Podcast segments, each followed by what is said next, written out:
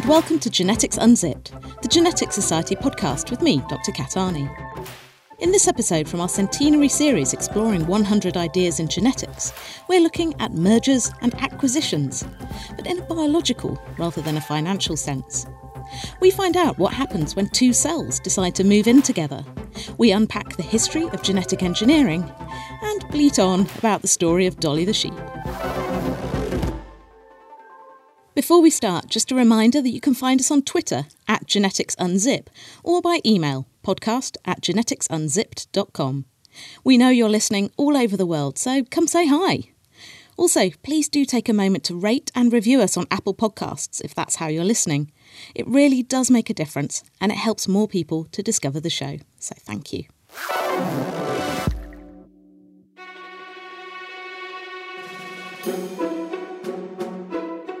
Best partnerships in life happen when both parties benefit from the arrangement, working together as a team to become more than the sum of their parts. And as it is in relationships, so it is with life itself. In fact, the diversity and success of life on this planet may be the result of cells buddying up and moving in together, combining their resources to create new organisms with advantageous new skills. It's an idea called endosymbiosis, and it starts, as so many of our stories do, with the microscopists of the 19th century. Let's take a closer look. In 1883, German botanist Andreas Schimper published a volume of his observations of plants, focusing in particular on the colourful structures inside their cells, such as the bright green bean shaped chloroplasts that are responsible for photosynthesis. Presumably because they're easy to see, what with being bright green. In a footnote, he mentions a certain Professor Schmitz telling him that chloroplasts in algae appear to be produced by existing structures dividing in two and being separated into new cells, a bit like bacteria, rather than being built from scratch every time. As Schimper went on to observe, the same thing seems to happen in more complex plants too. He wrote, If this is definitely proven, then this would be a symbiosis a Greek word meaning living together, by which he meant that chloroplasts were more like distinct little bacterial cells living within their larger plant cell hosts. Building on this idea, in 1905, Russian botanist Konstantin Merezhkovsky first published his theory explaining that chloroplasts may have arisen as a result of symbiosis, with smaller photosynthetic bacteria being engulfed by a larger cell at some point back in the mists of time. A decade or so later, biologists were training their sights on another structure inside complex cells mitochondria. Somewhat similar in shape and structure to chloroplasts, mitochondria are the power stations of cells, effectively burning sugar and oxygen to generate the energy that fuels all the processes of life. Noting the similarities with chloroplasts and little bacteria, Frenchman Paul Jules Portier and American Ivan Wallin put forward the idea that mitochondria too were the result of an ancient engulfment of one cell by another. But it's not enough just to look like bacteria and appear to reproduce like them. The next step came in 1959 when Ralph Stocking and Ernest Gifford discovered that chloroplasts contain their own DNA by that point known to be the stuff that genes are made of, and previously only thought to live in the cell nucleus. The discovery of DNA in chloroplasts and mitochondria was the first piece of hard evidence that these subcellular structures might have had a previous existence as free living cells in their own right. But if they were now inseparably tangled up inside larger cells, how had they got there? And what did this cellular partnership mean for our understanding of the origins of complex life? Thanks to the burgeoning molecular biology revolution of the 1950s and 60s, most biologists became obsessed with the biochemical side of life, breaking open cells to study the DNA and protein inside them. But one curious scientist shunned this purely gene based perspective and took a broader look at life. Her name was Lynn Sagan, at the time the wife of astronomer and science writer Carl Sagan, and later known as Lynn Margulis after her second marriage. She drew together evidence from a wide range of sources microscopic, molecular, and from the fossil record to suggest that there was a heck of a lot more symbiosis going on than anyone had previously imagined. Not only that, but symbiosis had played a radically important role in the evolutionary history of life on Earth. Engulfing photosynthesizing bacteria to create chloroplasts enabled early plants to produce the boost in oxygen that sparked major evolutionary transformations for the animals that consumed it, thanks to their own endosymbionts, mitochondria. Margulis' theory did not go down well. Her paper outlining her ideas was rejected more than a dozen times before finally being published in 1967. Her view was that symbiosis was perhaps the most powerful driving force in evolution, with molecular mergers and acquisitions resulting in the emergence of new and more complex creatures. Unfortunately, very few others agreed. Margulis' ideas about evolution proceeding by cooperating and cellular buddying up, bringing about rapid biological innovation, ran counter to the prevailing view of so many evolutionary biologists in the 60s and 70s, and they fought back hard. The so called neo Darwinists like Richard Dawkins and John Maynard Smith held that evolution created new species through the slow, gradual tick of genetic change and competitive selection, survival of the fittest rather than such bold collaborative leaps. But Margulis didn't accept that this slow, selfish creep was enough to bring about the big evolutionary changes that must have taken place as new species emerged. In her own words, life did not take over the globe by combat, but by networking. Margulis' combative personality and contrarian attitude didn't exactly make her popular with the scientific establishment, perhaps combined with the fact that she was a woman in the predominantly male world of academic research.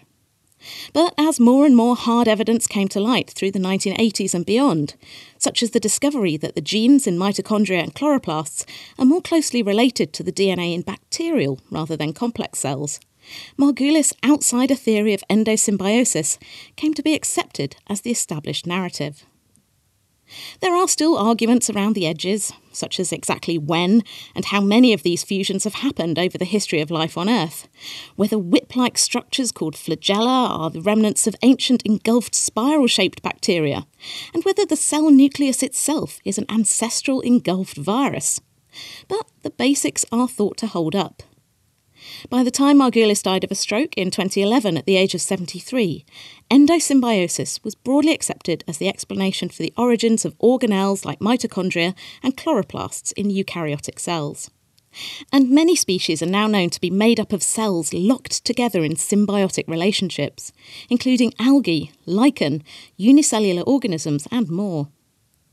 Margulis also made another important contribution to science, working with environmentalist James Lovelock to develop the so called Gaia hypothesis the idea that the Earth itself and all its inhabitants form a synergistic and self regulating complex system.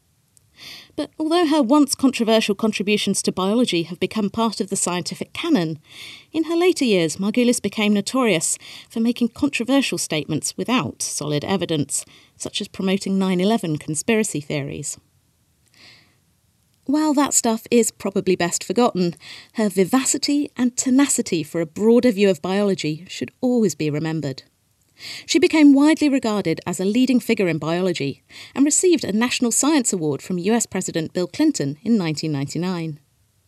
Her obituary in the journal Nature describes her as an independent, gifted, and spirited biologist who learned as early as the fourth grade to tell bullshit from real, authentic experience. With courage, intellect, a twinkle in her eyes, and considerable fortitude, she changed our view of cellular evolution. Even Richard Dawkins eventually recognised her persistence in sticking to her scientific guns, saying, I greatly admire Lynn Margulis' sheer courage and stamina in sticking by the endosymbiosis theory and carrying it through from being an unorthodoxy to an orthodoxy. This is one of the great achievements of 20th century evolutionary biology, and I greatly admire her for it.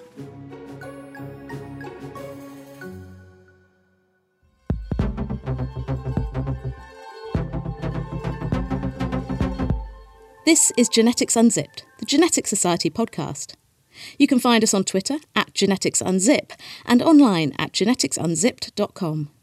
Please do take a minute to subscribe on Apple Podcasts or wherever you get your podcasts from, and it would be great if you could rate and review the show. and tell all your friends. It all helps more people to discover us. Genetically modified organism, or GMO, is a loaded term. Thanks to all the misinformation swirling around on the internet and in the wider media, there's a lot of confusion about what GMOs actually are, why they're created, and whether they're safe or even a good idea at all. But while misleading headlines about frankenfoods may grab the attention, there's a much richer and more nuanced story about the history and uses of genetic engineering that deserves to be told. Don't you be afraid. For as long as humans have domesticated plants and animals, they've tried to shape them through selective breeding, either to perpetuate, improve, or lose particular characteristics. Today's chunky dairy cows with their huge milk packed udders are a world away from their daintier counterparts from the earlier half of the 20th century, for example. Then there's mutation breeding, which involves deliberately exposing seeds to DNA damaging chemicals or radiation in order to induce potentially beneficial new traits. Thousands of new plant varieties have been generated in this way since the 1930s, many of them foods that are commonly grown and eaten around the world today. But when we talk about genetic engineering or genetic modification, what we really mean is deliberately altering genes, whether that's fixing, changing, or breaking them, or introducing new DNA into an organism, a process known as transgenesis. And that really started in the 1970s. In 1971, Kathleen Danna and Daniel Nathans at the Johns Hopkins University in Baltimore published a paper detailing their research on bacterial proteins known as restriction enzymes, first discovered in the 1950s. These enzymes are like little scissors for DNA and are produced by bacteria in order to protect themselves from viral infection by chopping up invading viral genes. Danna and Nathans showed that one of these enzymes endonuclease R, cut up DNA in a highly reproducible way, always chopping a particular virus into exactly the same fragments, suggesting that it recognised and chopped a specific sequence of DNA. So, if these enzymes could cut viral DNA at specific points, then why not DNA from anything else? Add in DNA ligases, enzymes that paste these cut fragments of DNA back together again, which had just been discovered a few years earlier, and you have the makings of a genetic engineering revolution. This meant that scientists now had the ability to chop up DNA extracted from any organism and pop it into a virus or a plasmid. That's a small circle of DNA that can be grown in bacteria.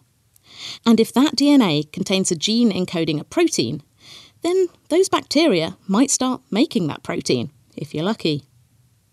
One of the first people to do this was Paul Berg, a biochemist at Stanford University in California. In 1972, he cut and spliced DNA from two different viruses together with a short sequence from bacteria, with the intention of putting this hybrid DNA back into bacteria. However, he initially stopped short of taking that final step for fear of what might be produced and whether it could be safely contained in his lab. It wasn't just Berg who was concerned. Many people were worried about the potential of these new molecular tools to be used for harm rather than good, including many of the scientists working with them. In 1975, Berg and a number of leading lights of the field convened a meeting at the Asilomar Conference Center in California to discuss the power and potential of this so called recombinant DNA technology. Together with lawyers and doctors, they drew up guidelines on what these new tools should and shouldn't be used for. They also outlined the safety measures required for working with genetically modified cells and organisms, and made efforts to communicate the risks and benefits of this technology to the public. And from that point on, biotechnology boomed, not just in academic research labs, but on an industrial scale. Scientists used genetic engineering tools to isolate the genes encoding vital biological molecules and put them into bacteria, allowing large scale safe production of life saving medicines such as insulin, which was previously made from dead cows or pigs. This wasn't without controversy, and activists in the 1970s pushed back hard against GMO human insulin, a move that seems short sighted and almost cruel today, but was driven by understandable fears and uncertainty. Today, genetically modified bacteria, yeast, and laboratory grown cells are used on a grand scale for all kinds of purposes and products, a field now known as synthetic biology. There are GM bugs that make drugs, produce green fuels or environmentally friendly rubber and other materials, eat oil spills, sense diseases, and much, much more. And the applications of genetic engineering technology don't stop there. Precision genetic engineering is an incredibly useful research tool. It's used in labs all over the world to create modified cells and organisms, from fruit flies and nematode worms to zebrafish, frogs, mice, and more. Rather than just hoping for interesting mutations to turn up that mimic your disease of interest or hit your favourite gene, genetic engineering allows scientists to create precise changes that alter, enhance, or completely eradicate the activity of certain genes.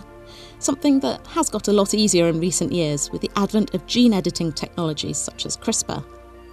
Genetic engineering tools are also used to insert markers that flag up when and where in the body genes are active, particularly during embryonic development.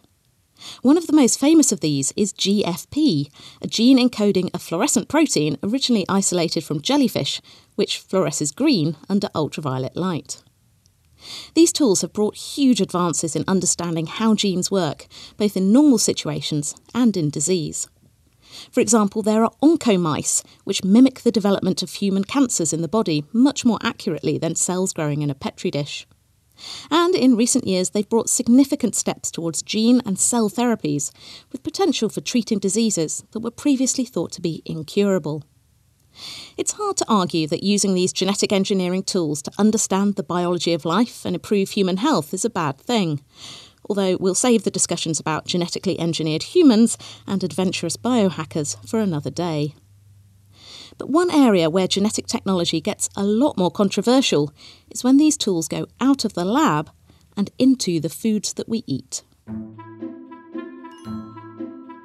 Back in episode 5, we dug into the story of the failed Flavour Savour GM tomato, the first time a genetically modified food was stocked on UK shelves. Since then, many genetically modified crops have been approved around the world, mostly soybeans and maize, with modifications including herbicide resistance, pest resistance, drought tolerance, and increased levels of vitamins. Livestock are more tricky, and to date, the US FDA has only approved one genetically modified animal for human consumption. That's the growth enhanced AquAdvantage salmon. But there are others waiting in the GM barnyard, including the wonderfully named EnviroPig TM, which produces less polluting waste than its unmodified counterparts. Though that's maybe not the green ham that Dr. Seuss was thinking of. However, there are serious questions to be asked about the benefits of GM foods, and we have to be able to trust the food on our plates. Using genetic technologies to modify agricultural plants and animals raises issues around food safety and potential risks to wildlife and unmodified species, as well as possible harms to the modified organisms themselves. It was recently discovered that a line of cows that had been genetically modified to remove their horns also carried an antibiotic resistance gene that had accidentally been left behind by the modification process. There are also bigger questions about the impact of large scale monoculture farming, which is still an issue whether it's with GM organisms or those generated through regular breeding, as well as the potential reduction in the diversity of crops and equitable, affordable access to food. But at the same time, these risks need to be balanced against the benefits. Genetic technology can create more nutritious food, as well as animals and plants that are resistant to potentially devastating diseases. There's the potential for generating crops that will withstand droughts and other impacts of climate change, with higher yields and a reduced need for water and pesticides, which may be very slow or even impossible to achieve through conventional breeding. Personally speaking, blanket opposition to genetic engineering techniques in agriculture or farming is unhelpful, in my opinion. In the face of a growing global population and a changing climate, food security is a major issue particularly in many of the poorest parts of the world. And we owe it to our fellow and future humans to figure out how to use these tools responsibly, safely, and fairly. Finally, there's one GMO foodstuff that most of us probably eat on a regular basis without even realising. That's chymosin, the enzyme used for making most of the cheese produced in many parts of the world. Chymosin, or FPC, is the major component of rennet, a substance traditionally made from the ground up stomach linings of young cows, and it's used to thicken milk as part of the cheese making process. That isn't sustainable on the scale of today's industrial cheese production, so FPC is now grown and purified from a genetically modified mould known as Aspergillus, which carries the chymosin gene. The enzyme itself is not technically a GMO, and there are no traces of aspergillus left once it's been purified. But the cheese made using it is still technically the byproduct of a GMO. If you want to eat cheese that has no associations with GMOs, then your best bet is organic cheeses, which still contain rennet made from cows. And if you're a vegetarian who wants to avoid calf stomachs and doesn't like the idea of GMOs, then it's hard cheese, or rather, no cheese for you.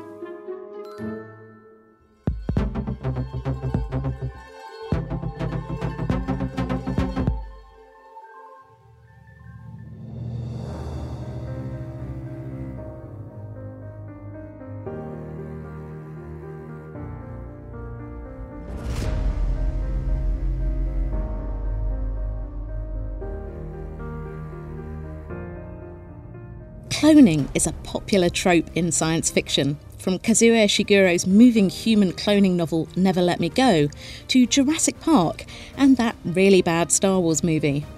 We'll be taking a look at the science of de extinction a la Jurassic Park in a future episode, and raising an army of aliens is out of scope for this podcast. But cloning humans took a step from the realms of sci fi towards reality in 1996 with the birth of Dolly the sheep the first live born adult mammal clone created by taking the DNA from an adult cell and putting it into an egg. Ah. Dolly's birth was announced in February 1997, although she was actually born a few months earlier in July 1996.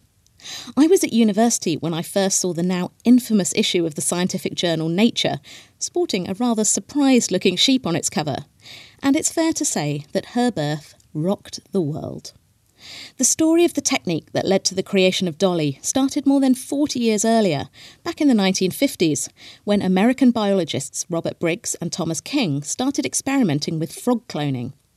They were swapping out the nucleus, that's the biological bag of DNA, from frog eggs, and replacing it with a nucleus taken from a very early frog embryo. And yeah, there was a lot of frog spawn involved. It's important to point out that this wasn't research aimed at cloning animals in a kind of, ha ha ha we're playing gods kind of way. Instead, they wanted to test the idea first put forward by 19th century developmental biologist August Weismann, who suggested that cells in a developing embryo lost bits of their genetic information as they grew and specialised. According to Weismann, the only complete, perfect set of DNA would be in a fertilised egg. Any more mature cells would have lost the DNA they didn't need and only kept the instructions for the cell type that they had become. This theory was backed up by Wilhelm Roux, who used a hot needle to obliterate one of the cells in a two cell frog embryo, just after that very first cell division.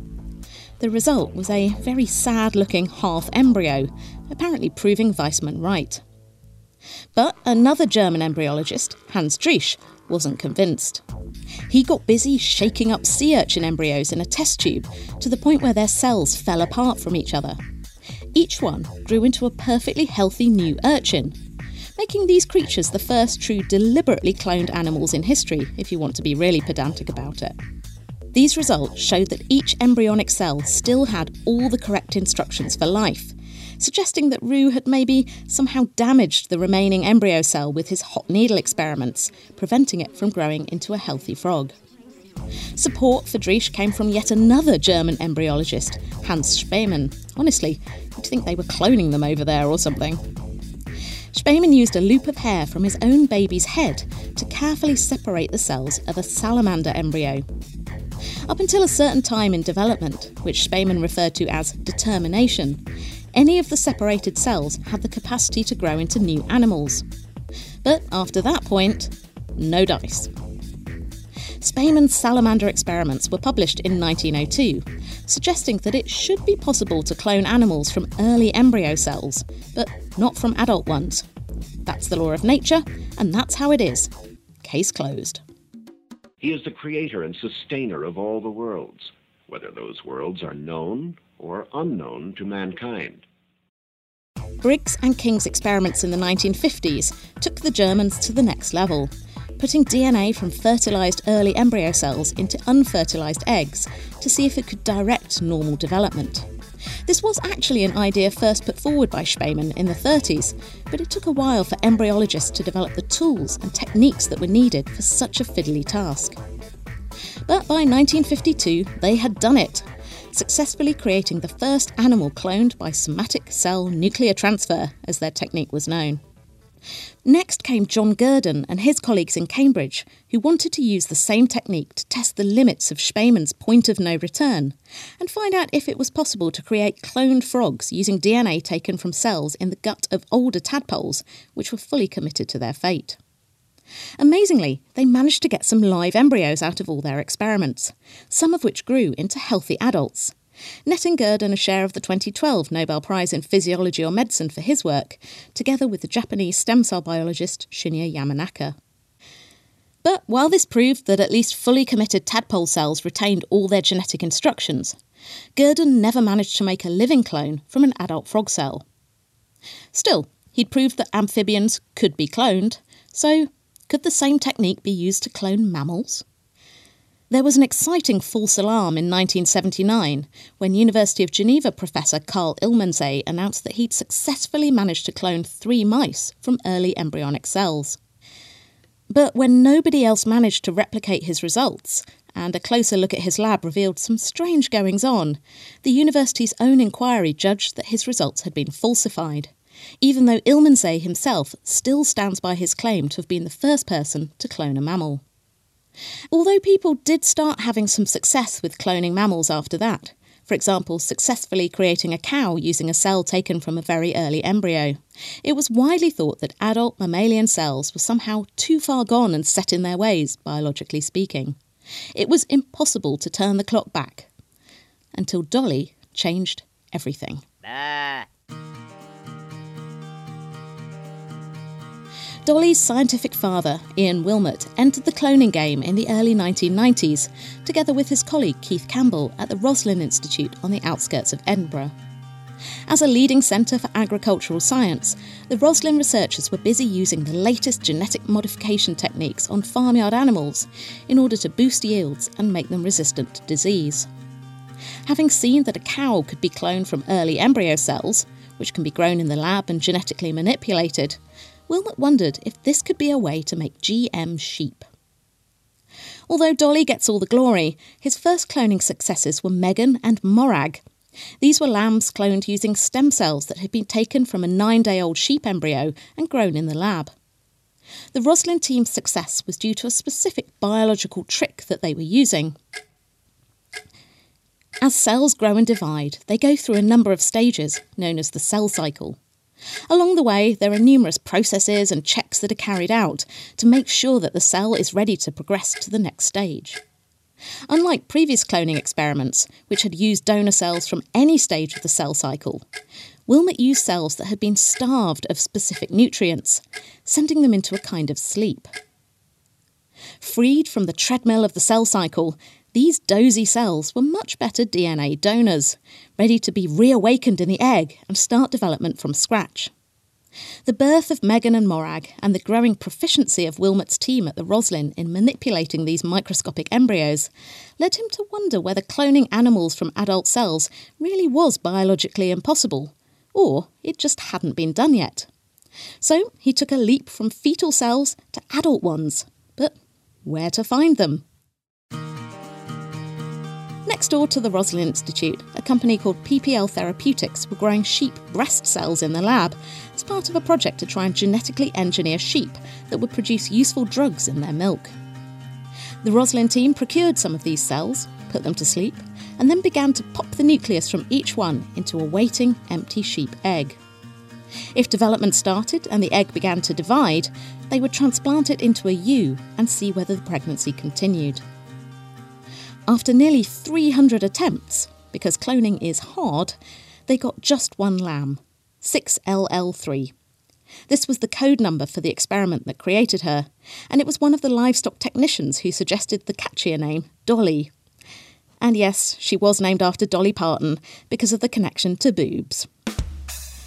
Then it all went a bit crazy. Dolly and her creators became scientific superstars overnight, although their work was reviled by some religious groups and animal rights activists. It's an inevitable fact that if you want to clone an animal, you're going to have to break some eggs, and some people feel that this is unacceptable. It's also a matter of some contention that neither Wilmut nor his closest colleague Keith Campbell won a Nobel Prize for their work. Sadly, Campbell died suddenly, just a week before John Gurdon's award was announced in 2012. It may seem like a bit of a silly question, but I wanted to know what Dolly was actually like as a sheep. It appears that she shared some of the same outgoing personality traits as her namesake, as I discovered when I interviewed Ian Wilmut a couple of years ago. The best way to describe this, I live down in the borders, uh, in among sheep farmers, and if they have a, a, lamb which is not being mothered, either because its mother's died or she's got too many lambs, they take it into the house and it becomes accustomed to people. And that's, that's exactly what happened to Dolly. There were so many people visiting her, wanting to, to uh, see her, to get her to be in photographs and this sort of thing, that she became accustomed to people. In actual fact, came forward to people, whereas no, as it were, ordinary uh, farm sheep would do that. It, it would automatically turn and run. Despite her celebrity status, Dolly's personal relationships managed to escape tabloid scrutiny. She had three sets of lambs by anonymous fathers a singleton, Bonnie, twins, Sally and Rosie, and finally triplets, Lucy, Darcy, and Cotton. Unlike the real Dolly Parton, who's still going strong into her eighth decade, Dolly the sheep died at the age of six. That's young for a sheep, which normally live for 10 years or more. While there was much discussion about whether this was due to the fact that she was a clone, there was a more depressing explanation. Dolly caught a common virus that causes lung cancer in sheep, and after a few months she was suffering from untreatable tumours that made it hard for her to breathe. With much sadness, the Roslin team realised that the only humane thing to do was to euthanise her. Yet Dolly still lives on, not only in scientific legend, but also in corporeal form, stuffed and mounted in the National Museum of Scotland in Edinburgh. And she also lives on in a much more real sense four further clones were made from the original mammary cell line that gave rise to Dolly a few years after her death. According to a paper published in 2016, Daisy, Debbie, Diana, and Denise were healthy, happy nine year old sheep living out their days in a university paddock. To celebrate Dolly's 20th birthday, the Roslin Institute decided to throw a party in her honour. Or rather, they had a scientific symposium, because scientists know how to have fun. I was lucky enough to be invited to host the public event that evening, leading the assembled crowd in a noisy chorus of Happy Birthday to Dolly, possibly the only time that hundreds of people have serenaded a dead sheep. Alas, I never did get to ask Ian Wilmut whether he had a favourite Dolly Parton song, but I suspect that it's probably I Will Always Love You. Ah.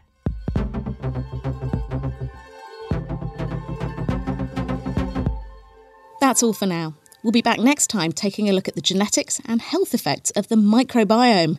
That's the collection of bacteria that live in your gut. For more information about this podcast, including show notes, transcripts, links, references, music credits, and everything else, just head over to geneticsunzipped.com. You can find us on Twitter at geneticsunzip, and please, please, please, please do take a moment to rate and review us on Apple Podcasts. It really does make a difference and it helps more people to discover the show. Genetics Unzipped is presented by me, Kat Arney, and it's produced by First Create the Media for the Genetics Society, one of the oldest learned societies in the world dedicated to supporting and promoting the research, teaching, and application of genetics. You can find out more and apply to join at genetics.org.uk. Our theme music was composed by Dan Pollard, the logo was designed by James Mail, and production was by Hannah Varrell. Thanks for listening, and until next time, Goodbye.